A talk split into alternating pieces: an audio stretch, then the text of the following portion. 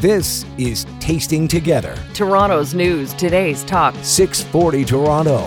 It's getting close to Valentine's Day, folks, so things are going to get spicy on Tasting Together. I'm your host, Miroki Tong, and I'm joined by my co host, Andre Proulx. I like what you did there. Spicy in Valentine's Day? That is incredible.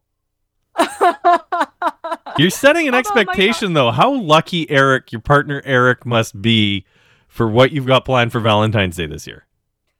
yes, we are going to try and go through our cupboard of spices uh, in our home cooking. Uh, right on. The spice that none of you expected me to bring up. well, you and I were having a conversation while we were uh, trying to figure out what to talk about this week. And um, there's stuff that's been popping up online a little bit that turned into a bigger discussion about spicy food, but also a little bit about culture. Um, I've been telling everyone on the planet to watch Ted Lasso, and like, there's a great scene in the first season where Jason Sudeikis' character Ted Lasso goes to, um, I think it's an Indian restaurant, uh, but it, it, it's definitely a, a South Asian restaurant because the limo driver that picks him up from the airport invites him to it, and he tells him to cook him the food like he would at home, and it's just it's become a bit of a trope in Hollywood and I think at, at restaurants at large that I'm putting this in air quotes, but white people spicy is a thing.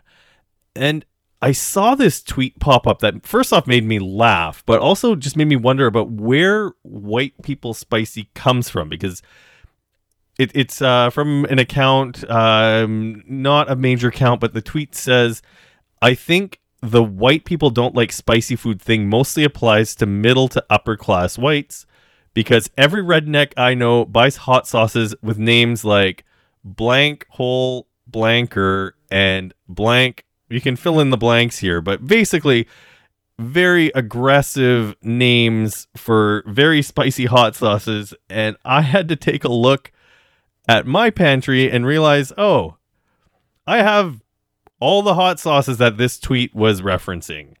So, Miroki, we're going to unpack a little bit about spicy food and just how it applies to culture and I guess a little bit about whether or not we can bust the myth that white people don't like spice.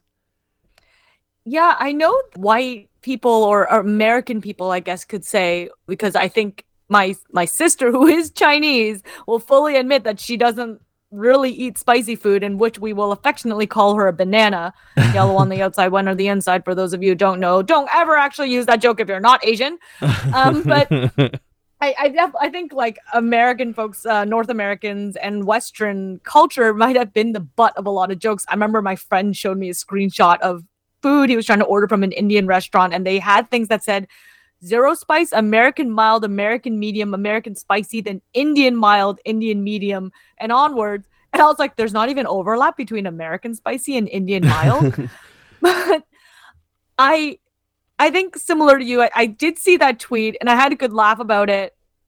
But I realized that there were a number of hot sauces that I never really enjoyed that much. And I am someone who ate spicy food Yeah. growing up.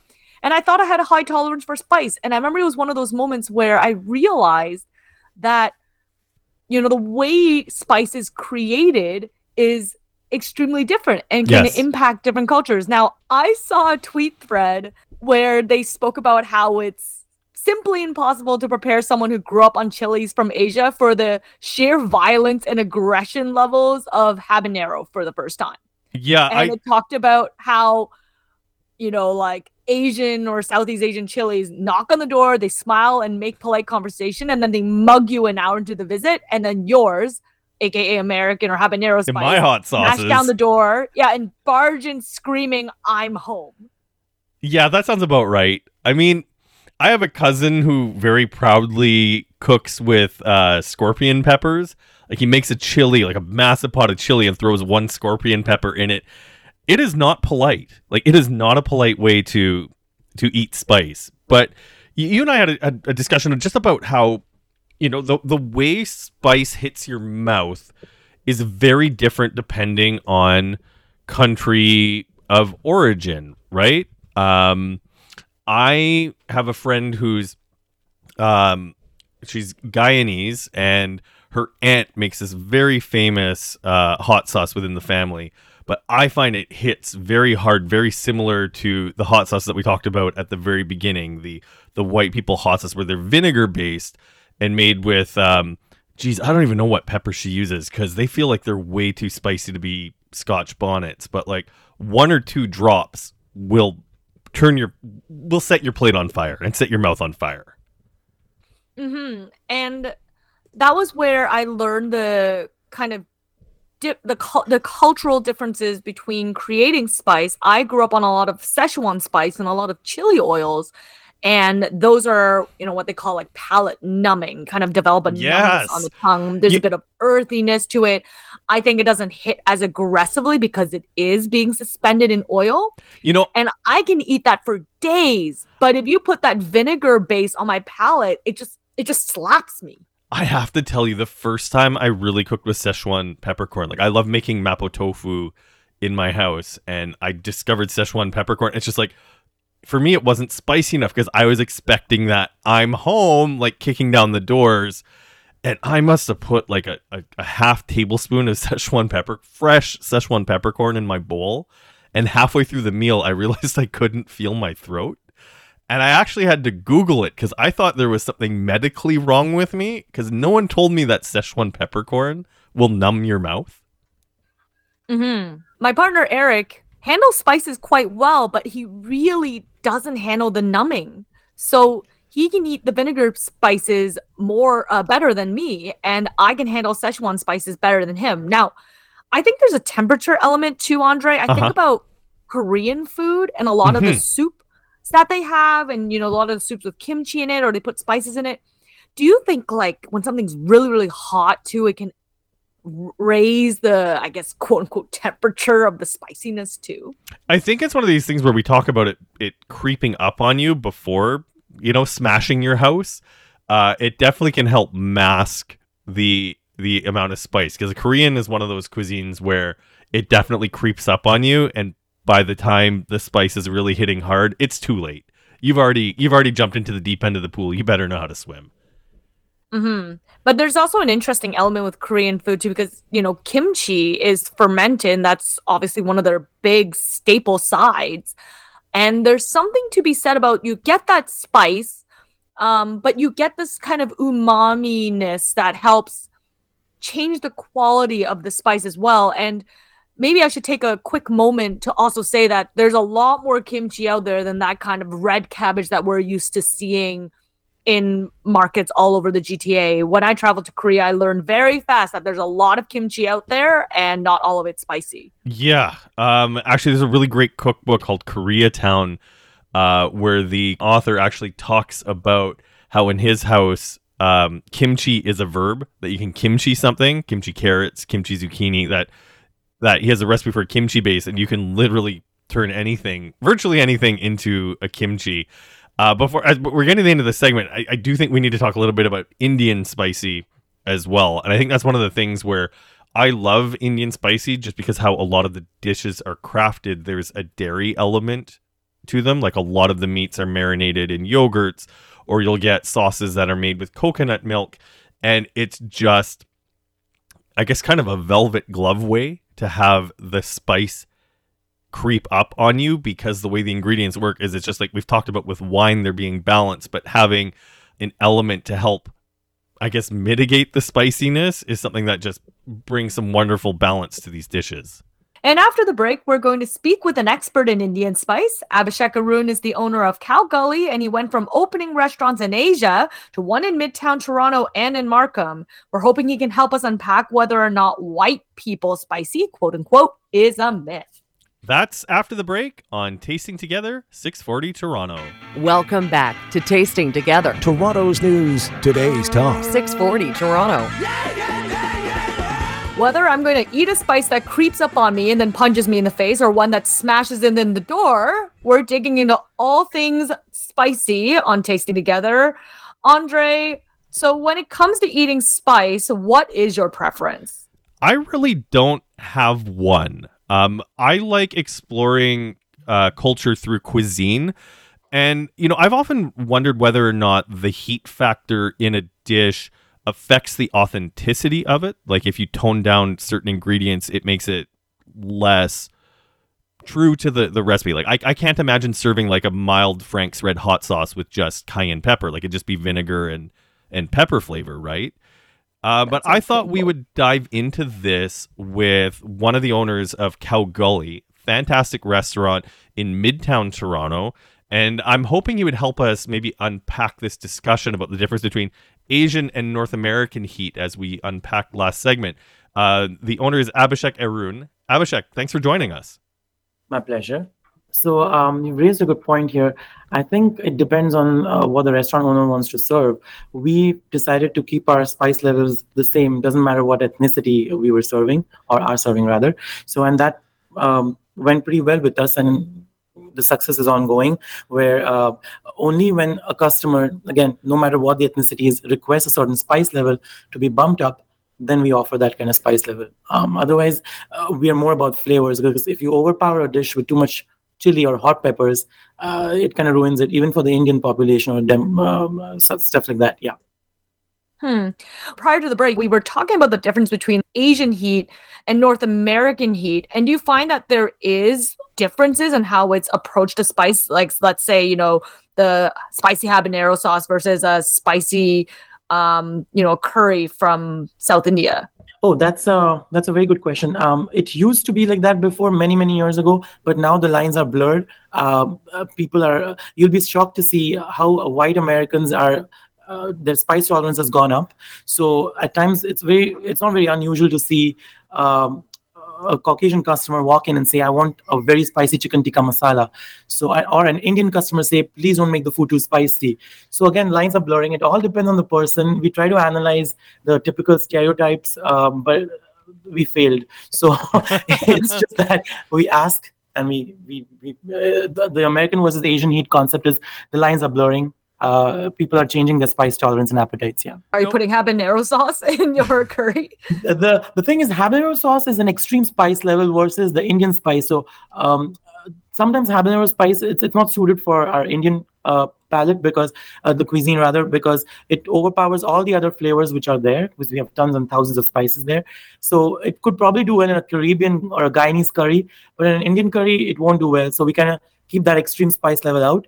But if an American wants an extreme heat in our curries, we add more like the green chili hot peppers or the red chili hot peppers, which are fresh. Okay, so mm. maybe we're asking the wrong question here because I, th- I think it's um, we're sort of systematically, you know, going through our, our head about what culture means in Canada, right? Because now we're at the point where a lot of people who are not white are second, third, fourth, fifth generation Canadians. And Abhishek, I know your family, you guys have restaurants uh, over in Asia as well. Do you think that cooking for Canadians, regardless of the color of their skin, is different than cooking for your restaurants in Asia? And I know you've brought a lot of your chefs over from Asia to cook at Khau Gully. This is such a nice question. Absolutely no difference. Um, that's the whole reason. Our initial hesitation was because all our chefs are from back from our other restaurants in Asia. Um, we they don't even know what's the Canadian palate for spice because they came right out of the kitchen there into the kitchen here. So they literally kept the spice level the same, and it's working. So uh, I think again, it doesn't make a difference. It, it, it depends on what you want to serve. If you make a dish good, even if it lacks um, extreme heat, people will accept it as long as there's a kick to it. It doesn't have to be extremely hot to make it um, interesting. That's the the beauty uh, of Indian food, I guess. Uh, and unfortunately, a, a, lot of Indian restaurants kind of bank on this spicy, greasy curry thing, which it doesn't need to. Um, so, yep, I don't know if I've answered your question, but that's probably what I have to say. I, just heard some passive aggressive shots fired at some other restaurants, regular Indian restaurants in North America. It sounds like think people need to step up their game a little bit in terms of uh, in terms of getting balance. I mean, you said the word balance earlier, and I think it's just so important that like balance is an approach for. We talk about balance with wine, talking about balance with food, and balance with heat is just like this whole idea of balance in cooking is just so important, don't you think, Miroki? Yeah, for sure. And I, I think one of the interesting things you mentioned too, Abhishek, is um how you know you said if you were increasing the spice level for your curries you would bring in more green chili spices but habanero wouldn't necessarily be a fit. So I guess what I'm hearing in some ways is perhaps fusion cuisine is maybe not the best way to approach your style of Indian cooking because it kind of like pulls too far away from the origins of the food.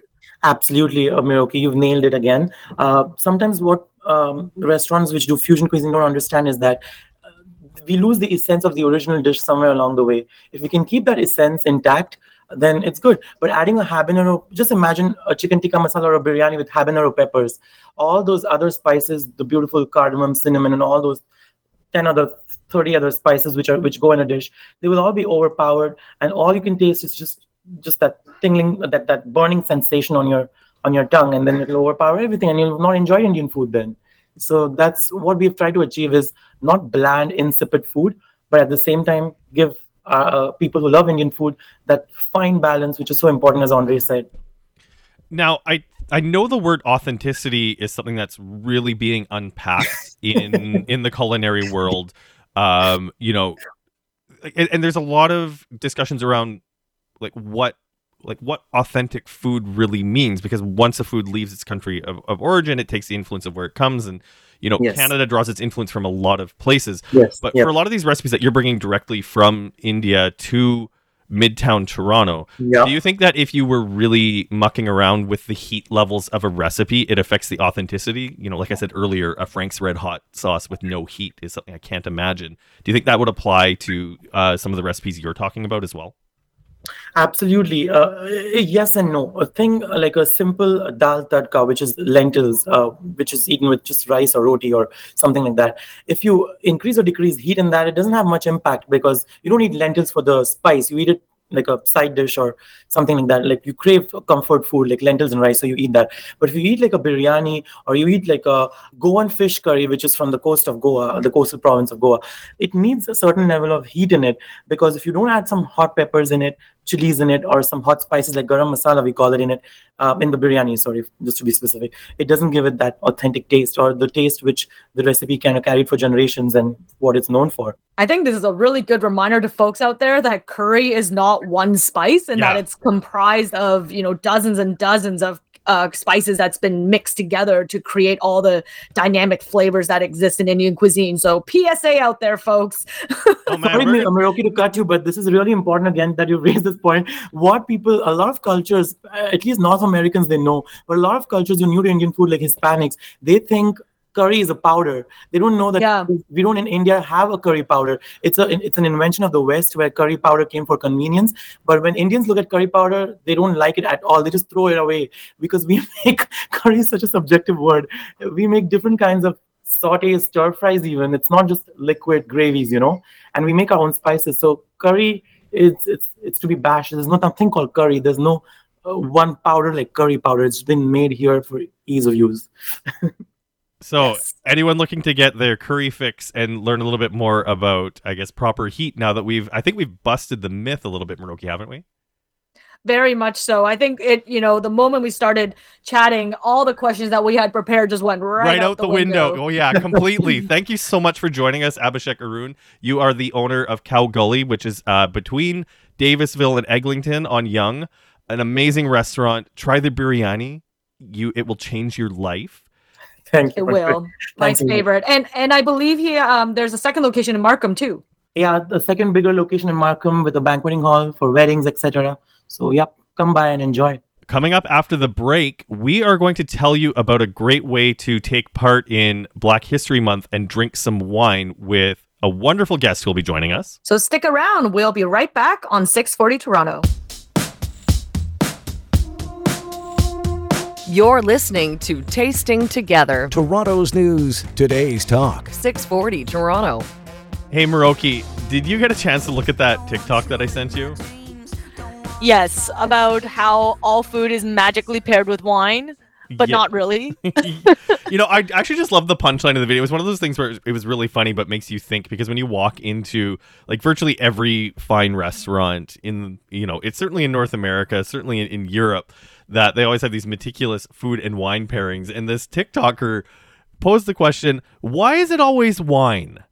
One day I would like to walk into a fine restaurant and have the sommelier have gone down to the 7-Eleven and been like, you know what?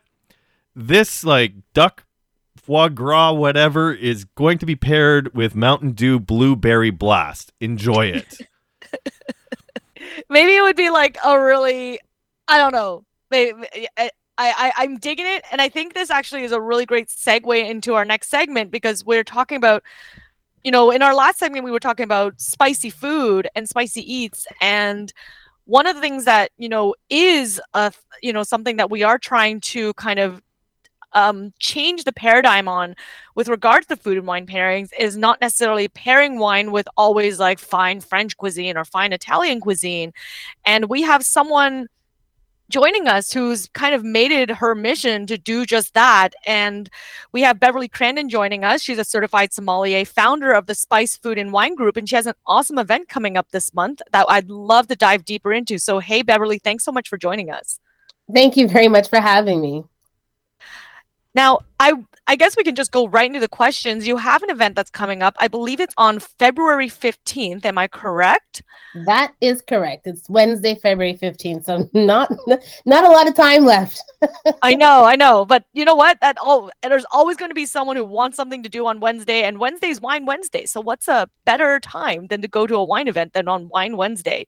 You um, know how else I'm selling this? Listen, listen. Valentine's Day, okay? On the 14th, like you don't want to do the same old anymore. You want something new, and that's why coming down to our event on the 15th makes a ton of sense. Turn Valentine's into an, turn, come down. turn Valentine's into a multi-day event. Why not?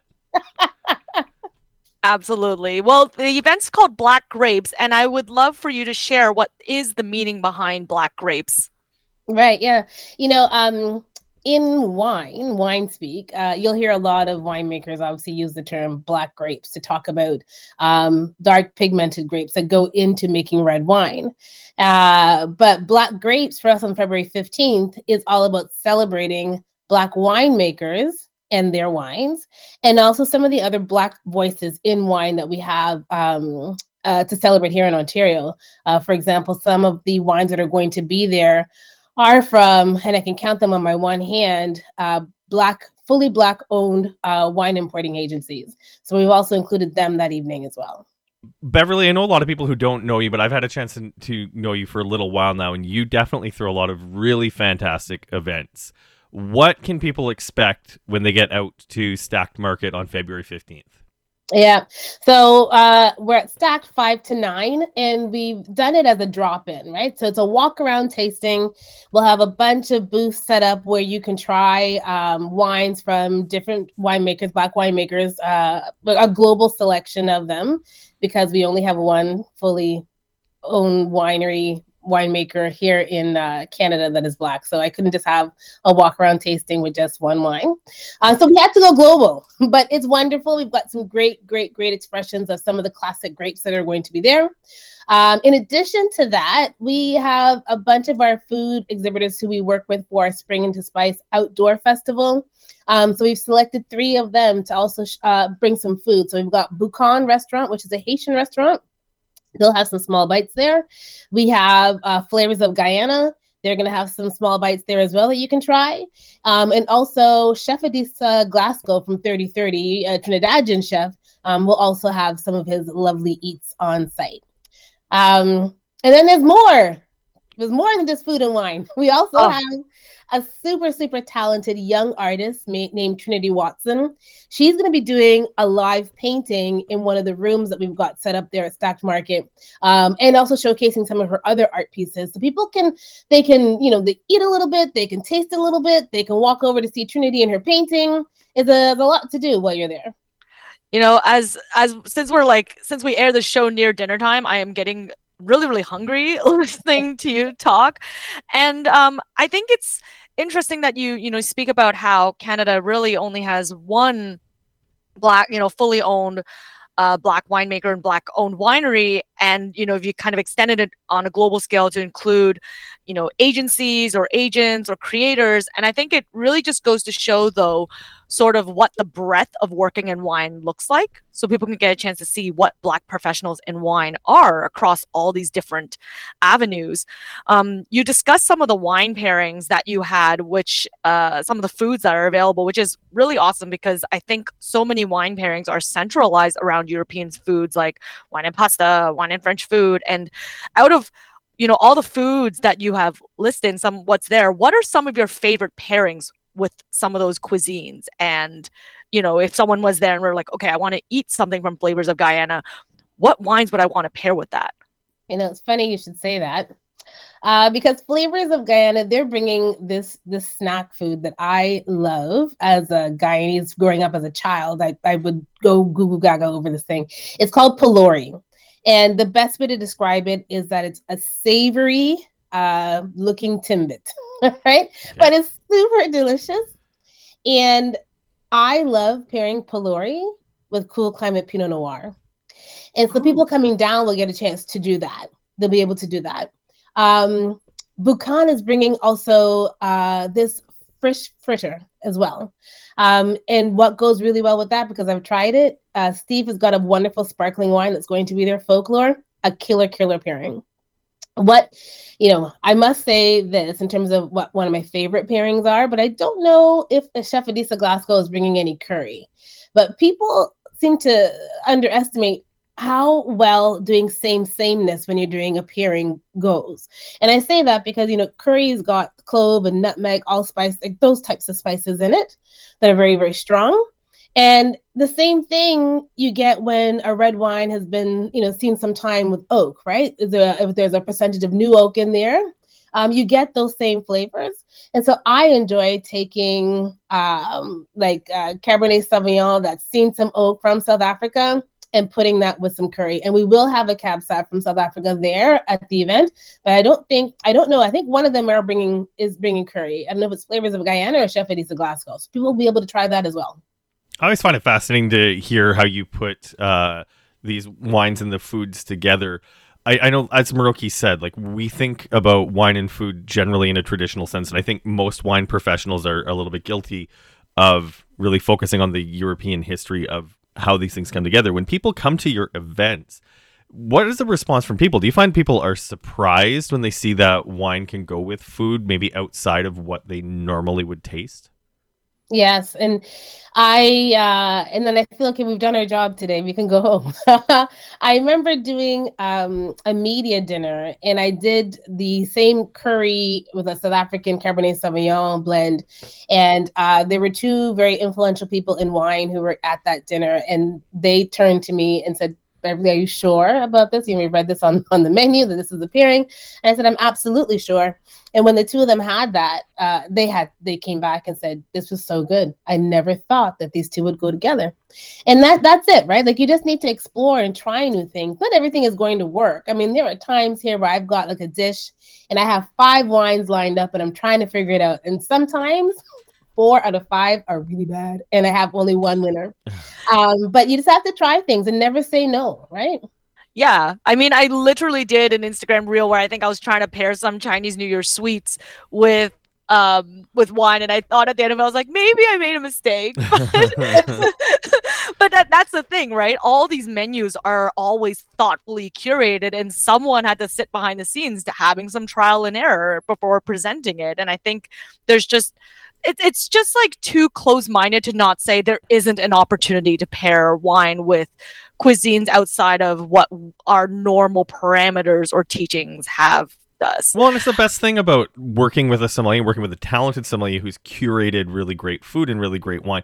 Keeping in mind that everybody tasting's a little bit different. The wine's going to be good the food's going to be good. If you taste it together and it doesn't feel quite right to you, there's nothing wrong with that. But there's nothing saying that you can't drink the glass of wine first and then have the food, or have the food and then the wine. And it's Absolutely. that uh, trial and error and mixing it up. Beverly, how can people get tickets to your event? Um, if they go on to uh, beverlycrandon.com, uh, there's a link right there to get tickets to Black Black Grapes. So Thank you so much, Beverly. For those of you who are interested, make sure you check her website out, beverlycrandon.com, to see Black Grapes on February 15th at Stackt Market from 5 to 9. And coming back from the break, we are going to do a very special report getting you ready for your Valentine's Day about wine and chocolate. Know you can't wait to hear about the report that's been put together for this. I absolutely can't wait. So stick around, folks. We are tasting together on 640 Toronto.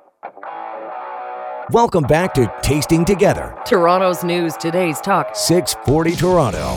It's the time of the show when we bring in Danny Longo from the Global Newsroom. Danny, how are you? I'm doing very well. How are you?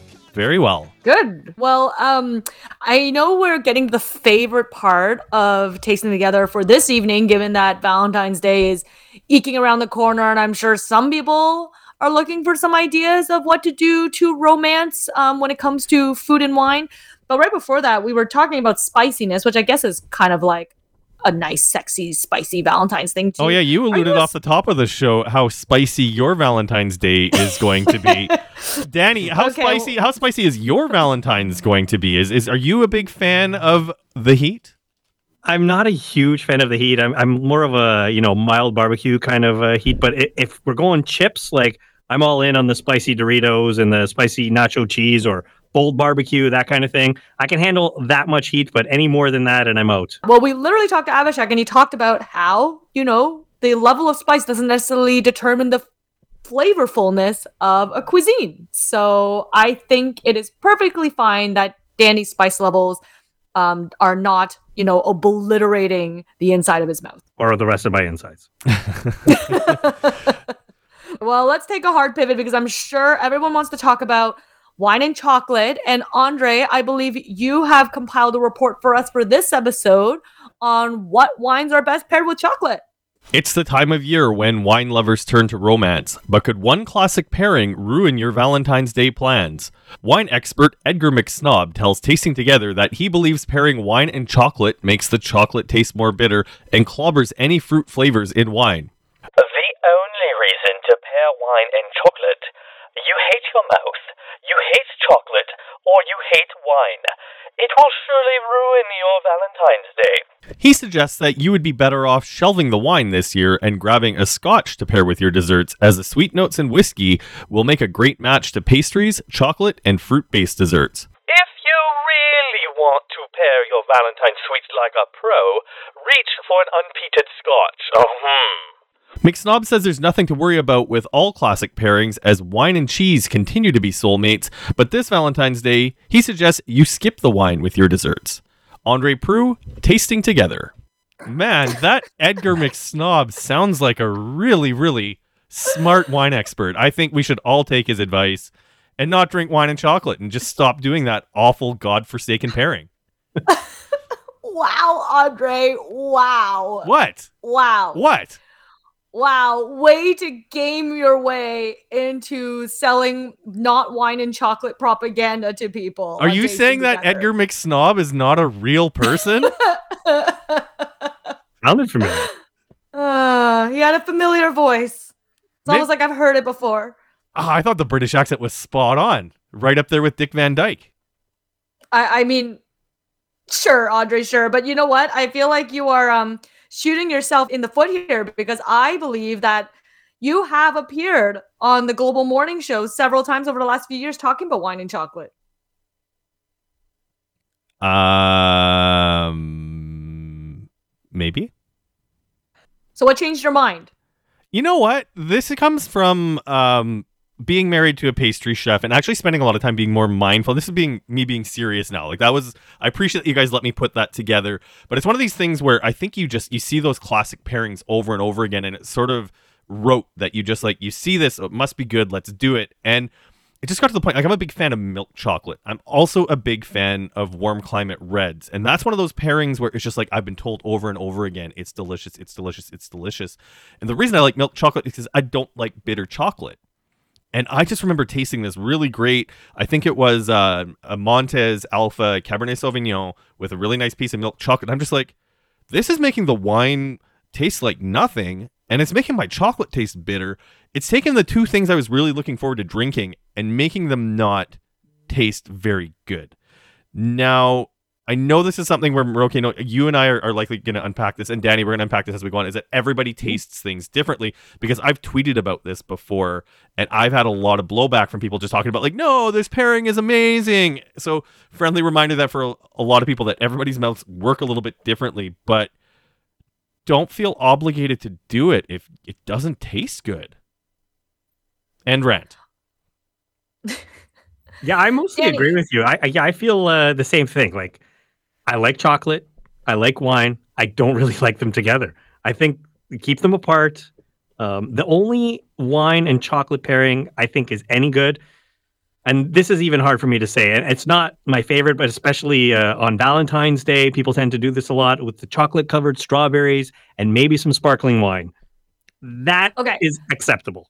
Um, so you're about to open the, the doors into what I wanted to say when it comes to pairing wine and chocolate is that first of all, I think sparkling goes with almost everything. yeah, so and, and I'll, uh, I, I think even Edgar McSnob would uh, agree that chocolate covered strawberries and champagne is a delicious and classic pairing. Yes. Okay. And then you. I also yes, and I think uh rosé is also very versatile to that regard. Um and I also think the kind of chocolate matters. You talked Yes. about milk chocolate, Andre, Yes, and then you talked 100%. about chocolate covered strawberries, Danny. And I will fully admit I don't actually eat a lot of sweeter chocolate. Like I eat basically very, very dark chocolate. And maybe that may I think may positively, more positively impact pairing red wines with it. But I also think like what if the chocolate had floral and fruit notes in it? You know, what if it is chocolate with like, you know, a little bit of rose petals or lavender, or maybe it's a bonbon with fruit inside, um, or coffee? Or what if the chocolate is intermingled with something like it's in a brownie or a molten lava cake? So there's something, there's another medium in it as opposed to just like the milk and the sugar. I think it truly brings it out in a different way. Um, to be the pedantic one to go through a lot of this that you said dark chocolate with infusions and other flavors i'm on board with chocolate lava cake i'm not a fan of with especially with red wine i think sparkling wine is different but i do think you hit on a very important point that not all chocolate is created equal I think what I was going to finish off was with an example of an, uh, I think I had an Australian Shiraz with um, this kind of, actually, I think it was like this kind of molten brownie ish cake last year. And mind you, it was topped off with a little bit of fruit. It helps because when you, you know, when I eat the fruit and I drink the wine, it actually does enhance the fruit notes in the wine.